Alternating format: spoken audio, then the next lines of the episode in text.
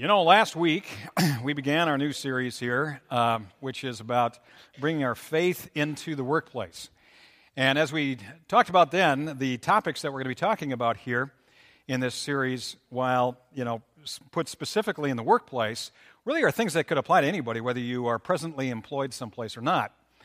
And uh, today's topic is, is certainly an example of that, where um, what we're talking about is uh, how to deal with difficult people.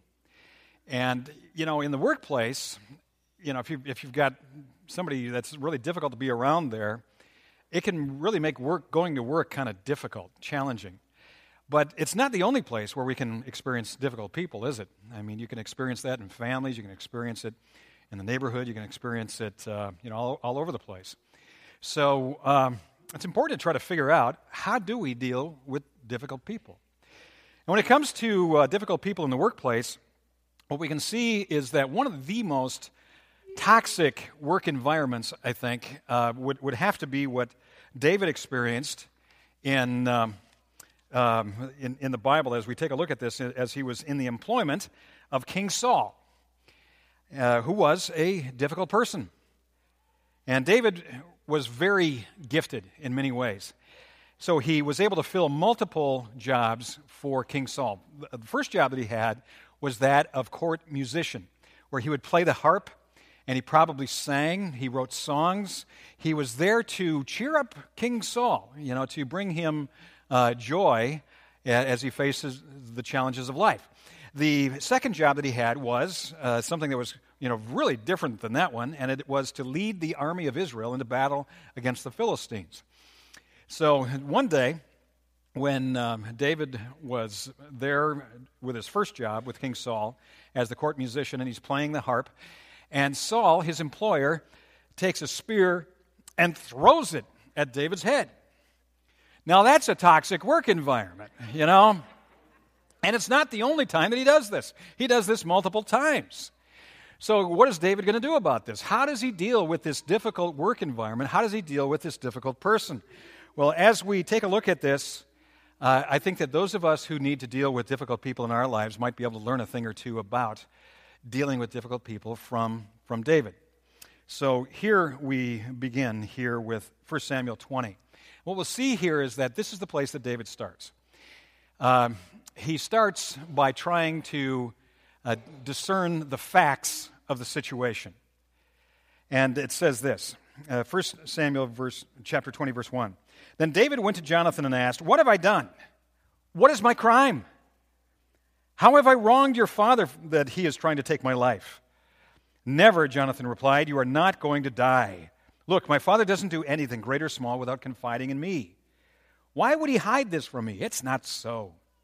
But David took an oath and said, Your father knows very well that I have found favor in your eyes, and he has said to himself, Jonathan must, must not know this, or he will be grieved. Yet, as surely as the Lord lives and as you live, there is only a step between me and death. Jonathan said to David, Whatever you want me to do, I'll do for you. So the two friends came up with a plan. And the plan was to find out the facts. Did Saul truly intend harm to David, or did he not? Now, you might think that the answer to this question is a bit obvious if you think about the spear flying at David's head. You know, uh, unless maybe you might want to uh, really give Saul the benefit of the doubt and think that he just was a powerfully bad aim, you know, with that, and he was throwing it at the lamp or something. But uh, it seems to be pretty obvious, but they're not taking anything for granted. And when you and I are having problems with someone, it is important, even if it seems obvious, it's important to step back and to take a look at the facts of the situation because people tend to be emotional creatures, right? And with emotional creatures, what we have is there can be a, a clouding of reality. You know, everything can seem like a difficult person at times. Uh, so we need to step back, take a look at the facts of the situation, and, and see what's really going on there. Sometimes it's easy to demonize the other person if they said something that didn't sit right with you or, or something like that. It's, and if you have a conflict with somebody, it's, it's pretty quick. You can find yourself becoming an expert on their hidden motivations and um, believing that uh, they've always had it in for you or something like that. But you got to ask the question is it really as sinister as it all seems? Might there be really some other explanation to what's taking place here? So before proceeding, it's crucial to have accurate information, or you will run the risk of maybe saying something or doing something you're going to regret later when you find out the facts of the situation. And it's possible even that you, if you head down the wrong road without first checking the facts, you might wind up becoming the difficult person in the situation. So, Jonathan and David devised a plan. And the plan was this that Saul, Jonathan's father, David's employer, was to have a feast. And he was inviting a number of people, and, and both Jonathan and David were supposed to attend. But they devised this plan that David would not attend, which under the present circumstances seems like a prudent decision. And uh, Jonathan would attend, and Jonathan would go and he would uh, take a look and see what his father, David's employer's response was to David's absence. And as it turned out, Saul erupted. It was obvious that he meant David extreme harm. And uh, so Jonathan went back, reported to David on the facts of the situation, which led them to step two. Step number two. And this was what they did. So, step two David ran. He ran for his life. And one might say, wait a minute. What about talking this thing through with the offending party?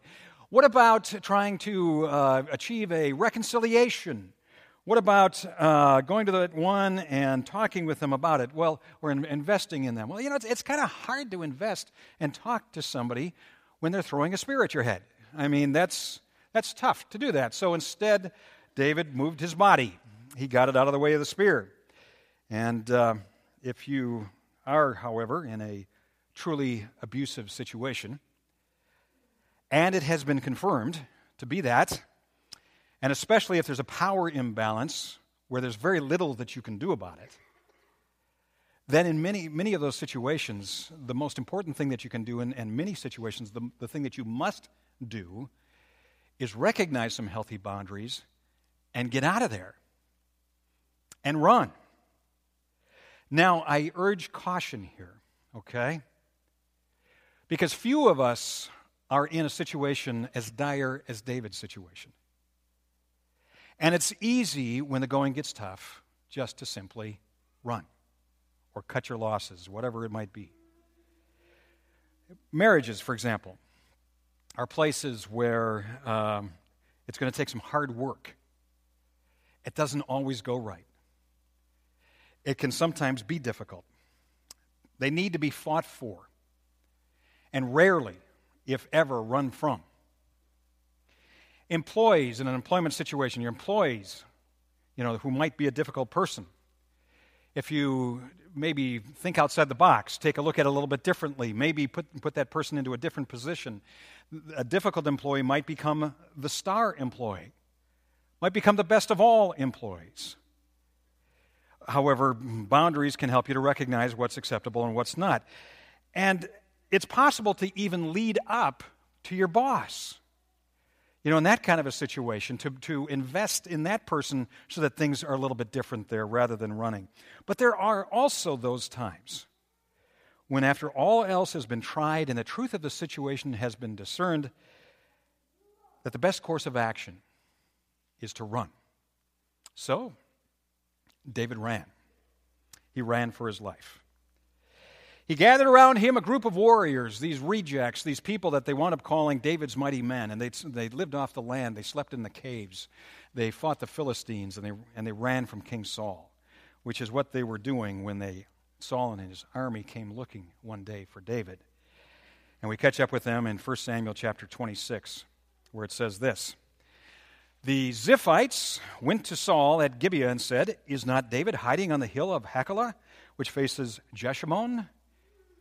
Ah, yes, those pesky Ziphites. Aiding the villain in the story against the hero.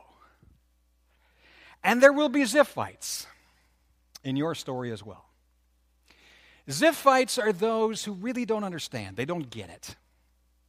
They require a lot of forgiveness. Ziphites are the ones who uh, a difficult person oftentimes gathers around themselves to enable them and allow them to be able to behave and speak in a way that makes them difficult. That's what the Ziphites are. When I was pastoring in, in Denver, um, and we, we had a preschool that I referred to as the Norman Bates Preschool because it was psycho. And we, and we, uh, you know, it, it, was this way really because of the leadership of it. I mean, the, the idea was great, you know, be able to reach families and, and help families and, and things like that. But uh, the preschool director was one who constantly got into fights and, and, and, I mean, in some cases, you know, really kind of, really outright fights with parents and guardians of the kids, so that the police were called to the preschool on a pretty much daily basis. And, you know, the secretary would look out there and look out the window and say, Well, the police are at the preschool again.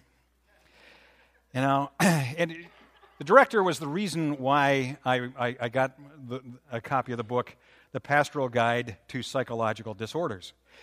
You know, because this woman was nuts, you know, in clinical sense. Um, However, you know, how would a person like this get away with all that? Well, one way. She surrounded herself with Ziphites, you know, people that really didn't quite get it, that somebody that was that close to them might actually be crazy, and uh, surrounded herself with these people who could enable her and allow her to be able to get away with difficult behavior. You know, and that's the way that it can happen. Is that is that you, you, if you got a, a, difficult person in your life, oftentimes they are surrounded by these people that you know Bible you know refers to as Ziphites. So, verse two, Saul went down to the desert of Ziph, which, by the way, is a great place for Ziphites to live, with his three thousand chosen men of Israel to search there for David. Saul made his camp beside the road on the hill of Hachilah, facing Jeshimon, but David stayed in the desert. When he saw that Saul had followed him there, he sent out scouts and learned that Saul had definitely arrived. It's hard to miss an army of 3,000 men. And harder still to sneak up on Saul, who's camped in the middle of the 3,000 men. And yet that's what David did, as the story continues. Then David set out and went to the place where Saul had camped. He saw where Saul and Abner, son of Ner, the commander of the army, had lain down. Saul was lying inside the camp with the army encamped around him. David then asked Ahimelech the Hittite and Abishai, son of Zeruiah, Joab's brother, Who will go down into the camp with me to Saul? I'll go with you, said Abishai. So David and Abishai went to the army by night, and there was Saul, lying asleep inside the camp with his spear, that very spear that he had used to thrust at David, stuck in the ground near his head. Abner and the soldiers were lying around him. Abishai said to David, Today God has delivered your enemy into your hands. Now let me pin him to the ground with one thrust of my spear. I won't strike him twice. But David said to Abishai, Don't destroy him. Who can lay a hand on the Lord's anointed and be guiltless? As surely as the Lord lives, he said, the Lord himself will strike him. Either his time will come and he will die, or he will go into battle and perish. But the Lord forbid that I should lay a hand on the Lord's anointed. Now get the spear and water jug that are near his head, and let's go. So David took the spear and water jug near Saul's head, and they left. No one saw or knew about it, nor did anyone wake up. They were all sleeping because the Lord had put, the, put them into a deep sleep. Then David crossed over to the other side and stood on top of the hill some distance away. There was a wide space between them. He called out to the army and to Abner, son of Ner Aren't you going to answer me? Abner. Abner replied, Who are you who calls to the king? David said, You're a man, aren't you? And who's like you in Israel? Why didn't you guard the Lord the king? Someone came to destroy your Lord the king. What you've done is not good. As surely as the Lord lives, you and your men deserve to die because you did not guard your master, the Lord's anointed. Look around you. Where are the king's spear and water jug that were near his head? Saul recognized David's voice. And he said, Is that your voice, David, my son? After realizing that David could have done to him the very thing that Saul was trying to do to David, Saul woke up to reality. You know, a new day dawned for him. There was a conversion that happened for him here. And then Saul said these words I have sinned. Come back, David, my son. Because you considered my life precious today, I will not try to harm you again. Surely I've acted like a fool and have erred greatly. Now, why did David not harm Saul when he had the chance? I mean, when somebody in your life is a difficult person and they are causing you pain, don't you want to get back at them? Don't you want justice in that moment? I mean, come on. And this would have been justice. But he didn't do that. Instead, what he identified was this that Saul was the Lord's anointed. The word anointed refers to when a king is first declared to be a king. He's declared by a prophet who takes oil and pours it over his head. And uh, that's the anointing oil. That's the, the Lord's anointed. And when we're talking about the Messiah, the word Messiah itself literally, literally means anointed one. So Jesus is God's anointed. And when, when David is looking at Saul, what he is seeing is someone who's got God's fingerprints all over him. And he says, I'm not touching him. That's up to God. He can, he can take care of him on his own. I'm not touching him.